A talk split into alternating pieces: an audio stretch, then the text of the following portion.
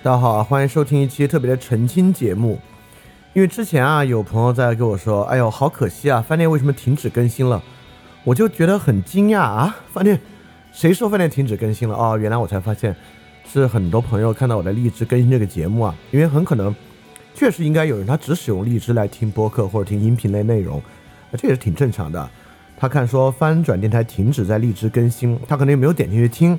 呃，在他看来呢，这就是范儿电台就永远停止更新了，只是在这里，呃，在停止在荔枝更新的，只是在荔枝这个位置的一个发布信息而已啊。饭店没有停止更新啊，饭店只是在荔枝停止更新了而已。为什么在荔荔枝停止更新的那期节目里里面已经讲过了？因为荔枝是个很封闭的平台，我每次就为了单给荔枝更新啊，就要在就要写一个完全不同的内容简介，而且可能在节目内容上很多东西都不能提。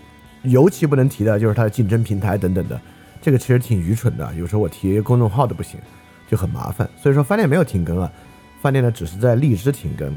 而且啊，这是九月十六号啊，现在已经快十二月了，三个月过去啊，实际上饭店不仅没有停止更新，还发了超级大量的节目。然后这段时间发了好多节目啊，比如说我们讲了跟这个生活方向的选择与精神追求，一共是三期问答。那，这个很多同学都表示，可能对他设想自己生活的方向和目的选择，还有挺大的一个启发的。包括啊，这个三个月期间有一个很大事儿啊，就是那农民工翻译海德格尔事件。那海德格尔事件呢，饭店也做了节目来回应，但并没有去讲他这个具体的人怎么样啊。这个具体的人可能饭店之后还会跟他有点合作。主要呢是讲我们对哲学的期待，以及哲学在我们生活中如何起作用。这个可能也是听饭店听众会很感兴趣的。而且呢，我们也做了饭店第二次啊，饭店的问题意识和饭店收听顺序的推荐。我们其实也更新了一个饭店电台的一个收听的，呃，推荐的十二期节目的一个目录。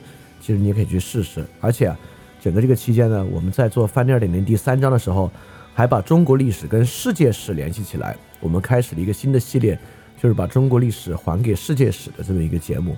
我们讲啊，就是跟我们讲。三第三章同期，比如现在讲春秋，我们就讲春秋时期，全世界其他地方历史是什么样？尤其呢是要连接中亚、北亚地区，就是所谓的内亚意识。我们来看内亚与中国文化与中国历史发生什么样的碰撞和摩擦。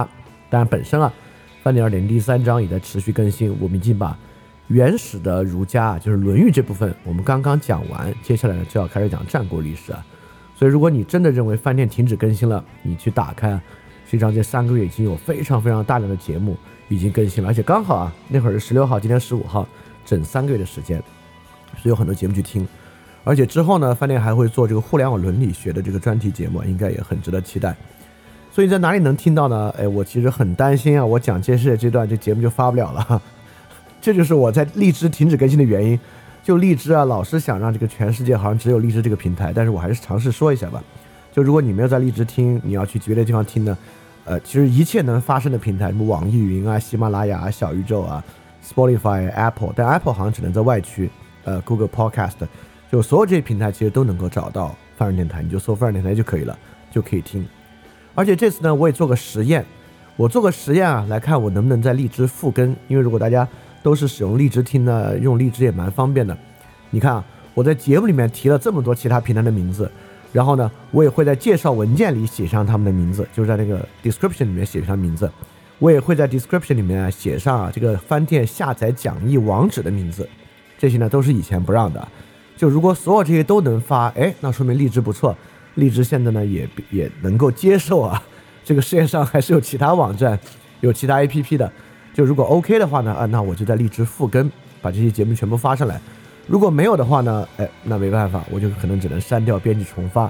那么呢，我们还是维持在荔枝，不要更新。所以这期节目大家听到要明白，饭店没有停止更新啊！饭店怎么会停止更新呢？这饭店二点零还没做完呢，还有的是节目要做好。如果希望荔枝变成一个开放的平台吧，我们可以在荔枝复更。如果荔枝不是一个开放平台呢，那我们就请大家移步到其他地方继续去收听这些节目。好，非常感谢你对饭店一直以来的支持啊！也希望你能够喜欢我们一直更新的节目。我们在其他平台或者在开放的荔枝再见吧，大家记得感谢相信。